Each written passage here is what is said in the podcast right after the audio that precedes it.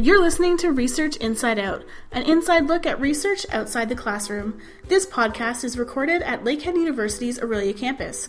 I'm your host, Stephanie Edwards, and today I'm going to be talking with Dr. Valerie Hebert from the Departments of History and Interdisciplinary Studies. Valerie's research focuses on the Holocaust and the Nazi state, but her current project is on something called the photography of atrocity. Keep listening to find out how photographs first inspired Valerie to start studying these difficult subjects, and how the relationship between photography and war is a very complicated one. Hello, and today I'm here with Dr. Valerie Hebert from the Department of Interdisciplinary Studies and History. Thank you for joining me today. Thank you for having me. You're welcome. So, before we start, could you maybe just give our audience a brief rundown of the research you do? Uh, brief? yeah, brief is in like not class length, but. Well, I, I laugh because I'm kind of moving in a few different directions at the moment. But in the past, well, I should say, so I teach history, and my area of specialty is 20th century European history with a focus on Nazi Germany and the Holocaust. But I've also done quite a lo- lot of work on genocide more broadly, specifically the Rwandan genocide. My research until now has largely been on transitional justice, and this is the label we give to all the trials, tribunals that take place, truth commissions, truth and reconciliation commissions that take place after war, civil war, genocide, that kind of thing. So I wrote a book on one of the Nuremberg trials. I've published on Rwanda's Gacaca tribunals. And I was drawn to that because, for a number of reasons, I think history and law have a lot in common in that both fields are interested in understanding something about the past right? And they look for evidence to try and reconstruct what happened, to try and, and derive some meaning from it, to understand what that lived experience was for people, and then perhaps also to make sense of it in some larger way. Right? What does society have to gain by understanding this event? What do we do in the face, particularly of, of war crimes, crimes against humanity? How do we recover from that? How do we cobble together a sense of justice after these kinds of events? And so a lot of my interest in transitional justice has been just that the social utility of these kinds of trials and and processes. How do we describe these kinds of events? How do we document them? How do we incorporate them into our sense of collective identity? What do we do for the victims? What do we do with the perpetrators? All these questions. And so I'm still interested in those, but I am now moving into a different area where I will be looking at the photography of atrocity. So much of what we at first contact, you know, our, our first encounter with major historical events is very often through an image. And these images then sort of become our shorthand for our memory of these big events. And yet there are all kinds of ethical questions that go along with taking these photographs, with viewing these photographs. And so that's the kind of stuff I want to be getting into. But you know, I think, you know, most academics, we end up sort of moving in a bunch of different directions at once. It's a luxury to only be able to work on one thing. I, I wish I had that. I mean, it's, it's, it's, it's great to have a few things on the go and, you know, cause you, no matter how interested you are in something, you do get exhausted by it at times. So I could come back to the photography stuff in a few moments, but also at the moment I'm working on an essay that is examining the place of the Holocaust in human rights law and in the thinking and practice of humanitarian intervention. Okay. And so I've been working on that this summer. I'm also have been asked to write a piece about an SS officer. The SS was one of the most deeply implicated Nazi organizations in crime. This man, Kurt Gerstein, was a member of that organization. He joined it, he said, in order to try and understand, learn about and understand Nazi crime and, and then sabotage what he could. But of course, it's a very controversial mode of resistance because in order to stay where he was and he thought to do the most to be most effective as a resistor he also had to play this part of a loyal ss officer anyway it's it's a fairly well-known story i wrote about him for my master's thesis I ended up publishing on him during my doctoral studies. And we are coming up now on the 50th anniversary of the publication of one of his key reports. He was a witness to a gassing at a death camp in Poland. And it's one of the only reports we have of this kind of event. And it was published in the 1960s by a journal in Germany we're coming up on the 50th anniversary of that, and they've asked me to write a piece revisiting Gerstein's story and bringing his story sort of into 2015, what mm-hmm. how he fits into the larger sweep of scholarship on German resistance, and you know, reflecting back on that initial publication of the report, what was said about him at the time, and what has borne out about his mm-hmm. story in the decades since then. So got a few things yeah, on I could do a whole series with you. I've got a few things on the go. Perfect. Yeah. So I was going to ask you, a lot of the stuff you work on is quote unquote tough subjects or mm-hmm. kind of mm-hmm. harsh subjects. So what got you interested? You went a bit over a little bit there of why, but what was it that made you want to dedicate your life, I guess, to these yeah. very, very tough subjects? It's, it's a question I get a lot and I understand it. I, I, don't begrudge it at all because I sometimes even ask myself why, because it's, it's difficult. And the part of me that's, you know, the scholar and can be kind of clinical about it and, and just kind of stay a bit removed. And, and yet there are other times where I read things or see things because I'm looking at photographs so much now that I wish I could erase from my memory. Mm-hmm. I've had moments where I've actually had to just snap the book shut because it's too much. And certainly since having a child of my own, she's nine now, but I noticed a real shift in the emotional reaction I had to this kind of material. And so, yeah, it's a natural question. I was always drawn to history, particularly the history of the Second World War. My father was always interested in that, and I just grew up with books and movies mm-hmm. around, and he wasn't preoccupied by it, but it was just always there. And and I just I don't know why some people are interested in one things over another, but anyway, that's I think where it started.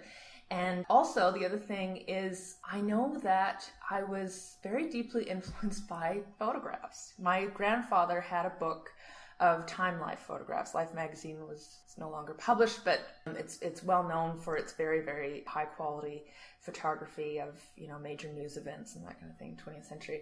And he had a book a collection of sort of the best photographs of this publication. And from the time i was very little i was completely absorbed by it fascinated by it. And i would pore over it over and over and over again. And so that i think was my first real encounter. And I think everyone can relate to that visceral reaction mm-hmm. you have to an image more than hearing something told to you or reading about something where it's just words on a page, right? And so these photographs, and again, exactly why I picked that book off the shelf, I can't tell you, but those images really spoke to me and stayed with me. And I think I had sort of this visual awareness of 20th century history that, that went very deep and that I found utterly compelling. And then I took as many history courses as I could and in uh, in high school went on did a liberal arts program did a history degree at McGill and just stayed with it. And and I was uh, particularly drawn to the history of the Holocaust. I'm not Jewish. A lot of people assume that you know? It's kind of a strange um, assumption. well that's it. Yeah. No but you know I think I don't have any personal connection. I didn't mm-hmm. lose family members. I don't have you know my background is sort of European, but Irish and French, mm-hmm. not not Eastern Europe, not German. But my first year in undergrad, the movie Schindler's List came out. It's amazing. It's so long ago now. And You're dating yourself. Yeah, I know I am. and I, you know, it's so funny. with My students, I tell you, it's 20 years old now, and I just, well, you know, I can't even imagine. Anyway, they were. Some of them weren't even born. Yeah. so old. But anyway, this movie came out, and I went. It was only a few weeks after I'd started my undergrad degree. There was in a history program, Modern Europe. Okay, and I, I saw this film, and there I was. I thought I knew a lot about World War II. I thought I knew a lot about the Holocaust, and I saw that film, and I realized just how much I didn't know. And there was something about it that I couldn't shake. And it literally, it just replayed over and over and over in my mind. And again, it sort of comes back to that visual thing, right? There's just something that I connect to when it comes to visual.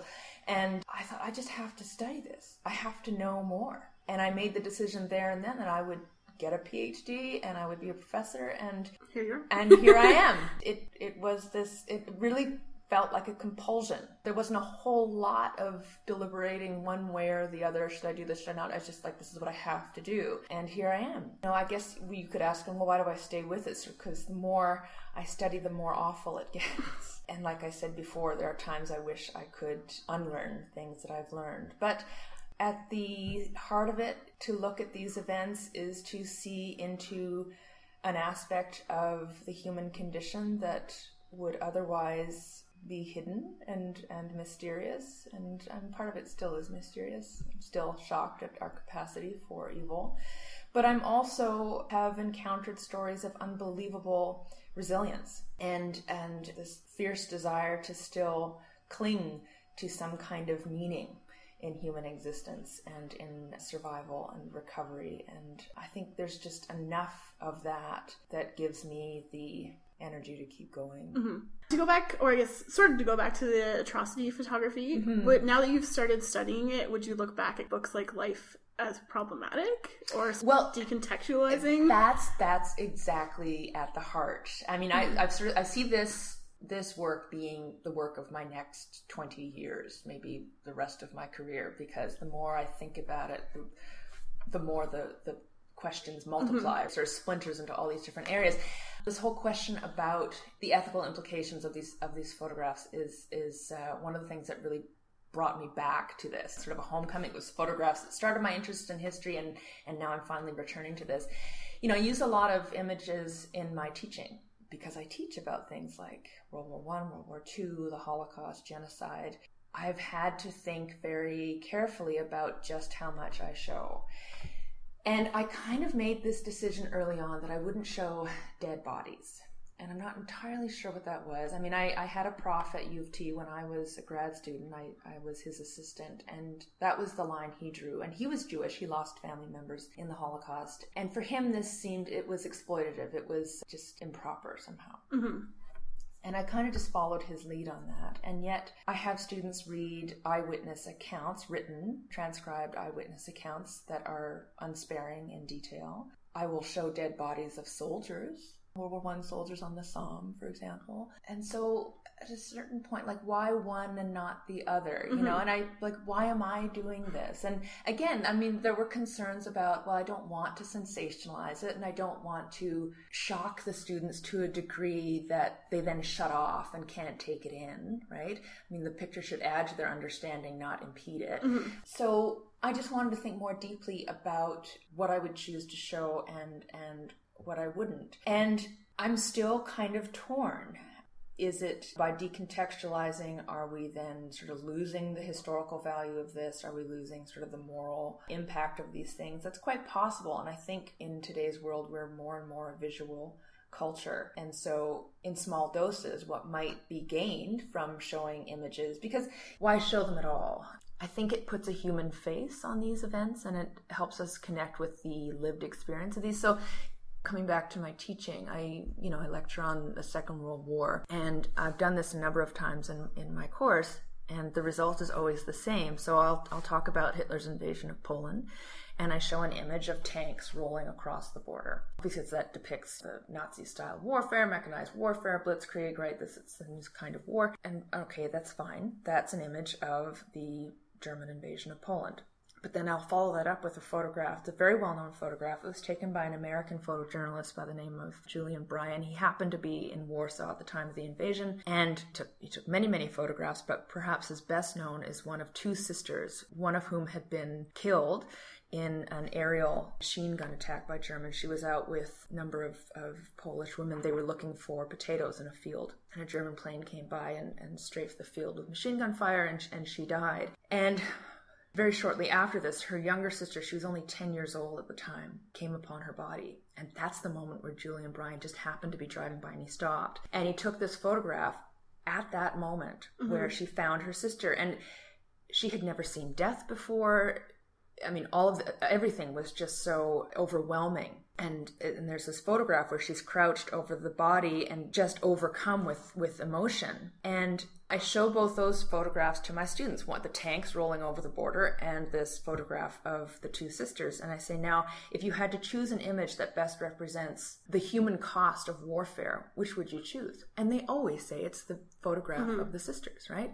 But then I'll ask them, well, if that was you, it was if it was you dad or if it was you who came across the body of your sister and that photograph was taken you didn't give permission mm-hmm. it's an incredibly private intimate tortured moment and now that has been immortalized and that's now spread across the globe mm-hmm. how would you feel about that? And then their feelings change again, right? Because would I want to be captured in that way? Would I want that picture of my sister's body bloodied would i want that to be the lasting memory of her? Mm-hmm. she's she's immortalized in death. We don't know anything about what she was like alive right?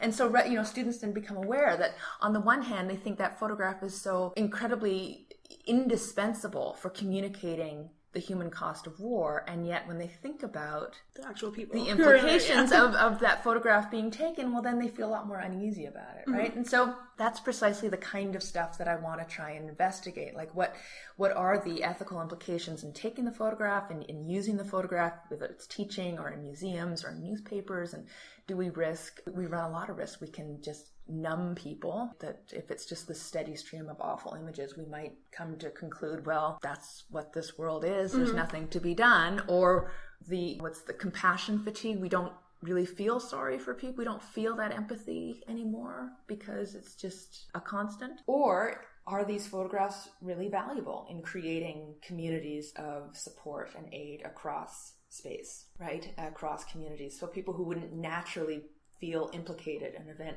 now they do yeah. because they've seen the image. The other thing that I'm interested in, that's why I say like the, the deeper I get into this, and I mean it really is a, a real shift in, in, in gears that I've been focused on law for so often and now for so long, and and now you know so I'm just sort of making my way through the scholarship on this and see my questions moving in a few directions. So another thing that I, I'm interested in is, and again because I've just had this pet interest in photography. When you look at images from the late 19th century, when photography really became available to people, there are photographs of colonial atrocities in Africa. And these were used in order to garner support back in Europe, force an end to these kinds of exploitations, these abuses. And there, there's photographs of World War One, of photographs of the imposed famine in Ukraine. We have some images of the Armenian genocide, right? I mean, all these horrific events of the 20th century, we have a photographic record of them from World War II, the Holocaust, Korean War, Cambodia, Yugoslavia, you know, the wars that um, attended the breakup of the former Yugoslavia, the Rwandan genocide, right? All these things are very well documented visually. And one thing I've noticed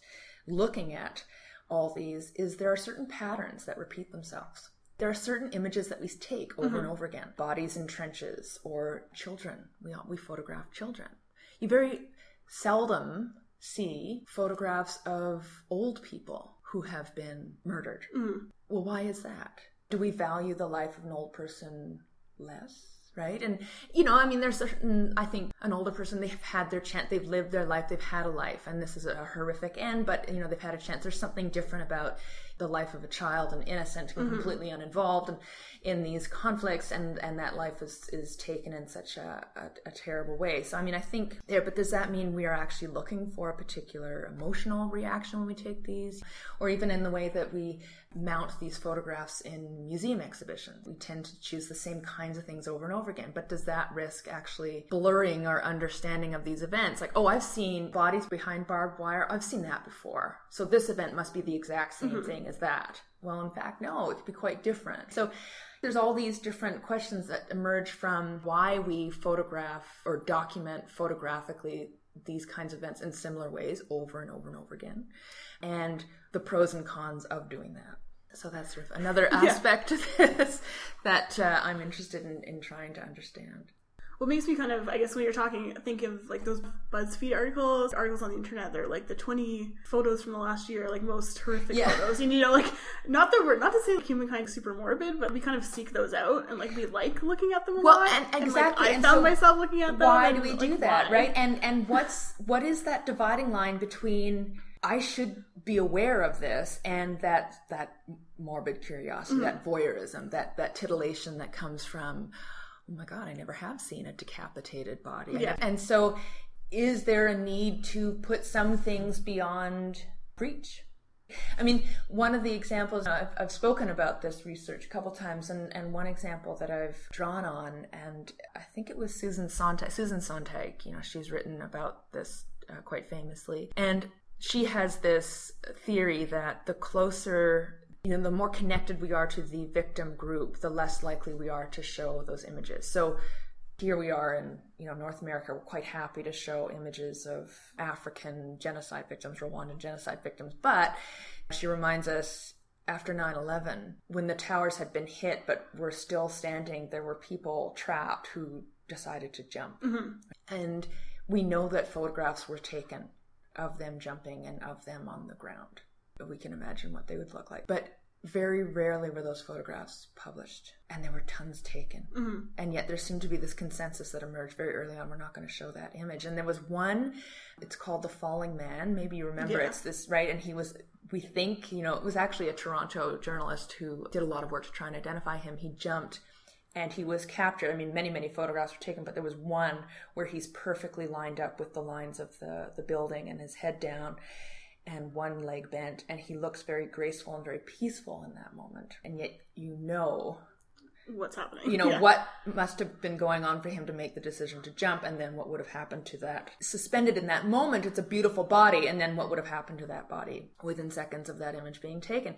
And it was published and and was and the decision to publish that image was met with near universal condemnation. This is a violation. This how dare you? So why that? Mm-hmm. You know why are we comfortable with some images and not others? And is that not a double standard or is do we have ideas about you know the foreign body versus the, the known one or these kinds of things so that's that's that's why i laughed when you first asked me where my research is going these days because i feel like i had just have question after question Yeah. after question and it's it's utterly fascinating and compelling and i'm just so incredibly excited to do this and yet i have to offer you more questions than than conclusions Follow up in about 10 years' time. and That's you'll right. be able to Ask me- answer ask everything I'm asking you. Yeah. that's right that's right Maybe do you want to talk about some happy discovery that's come out of your research? oh lord we need to like bookend the the dark stuff we've been talking about. Some some hap- of the some of the highlights maybe that you've maybe people you've met or stories you've heard or even student experiences Mm-hmm. Oh my through your research. That's a tough one. That's terrible because, you know, so a happy outcome of my research work teaching, you know, I love my job and I love the students here at Lakehead. It's every year is rewarding, every course is rewarding. And so I feel like I'm at a loss right now. And it's not, No, it's- it's not because I'm dissatisfied or unfulfilled. It's nothing like that. But you know, I think I teach not the two courses, one on the Nazi state, one on um, the Holocaust. Those are the ones that are closest to my heart. You know, I teach 20th century Europe, taught World War One. I. teach the big survey. I've had it. I've had a number of students say to me, you know, I never knew I liked history until these courses. So that, I mean, just that in itself, that's just, I, I that's why I got into this. Yeah. you know, so to actually succeed in, in turning other students onto history, that's, that's wonderful. And I think too, particularly in the Nazi state and Holocaust courses, a lot of students they come in and they've seen Schindler's List or The Boy in the Striped Pajamas or they've read Anne Frank in high school. And you know, I don't, I've never had any student come in with zero knowledge. Mm-hmm. And at the end, and these are two term long courses, they're full year courses, heavy reading loads, and they they read a ton. I really I work them hard. And at the end, they almost always say, "I have so many more questions." And I actually think then I've done my job right mm-hmm. right? Because what I want students to understand is just how complex these events are. And if they feel humbled by it, then I think that's great mm-hmm. because I think it's a kind of, they've acquired a kind of sensitivity that I think will carry over into other, their confrontation with other events. Mm-hmm. And they will know that they have to engage more deeply in things in order to understand them and respond to them responsibly.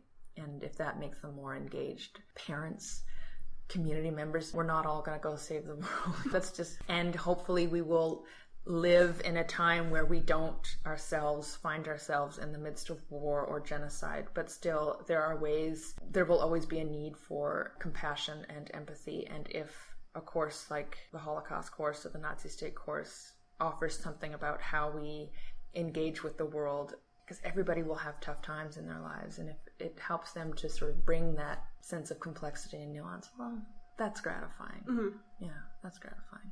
All right. Well, to wrap up the podcast, if you could describe your research in five words, what five words would you use? five words? I'm gonna sound like a monster if i say the five words because the five words you know holocaust genocide imagery of atrocity there, there's five words right there but i like this leaves so much unsaid i think along with that i would have to say social engagement and ethical reflection Why don't we add those as well? Perfect. Nine words? Yeah, I'll take it. I'll accept it. well, thank you again for joining us today. Thank you. I was very happy to do this. Thank you so much. Thanks for listening to Research Inside Out. Make sure to hit that subscribe button so you never miss another podcast. You should also follow us on Instagram and Twitter at Lakehead Orillia to stay up to date with all things Lakehead and to continue getting an inside look into the day to day happenings of our campus.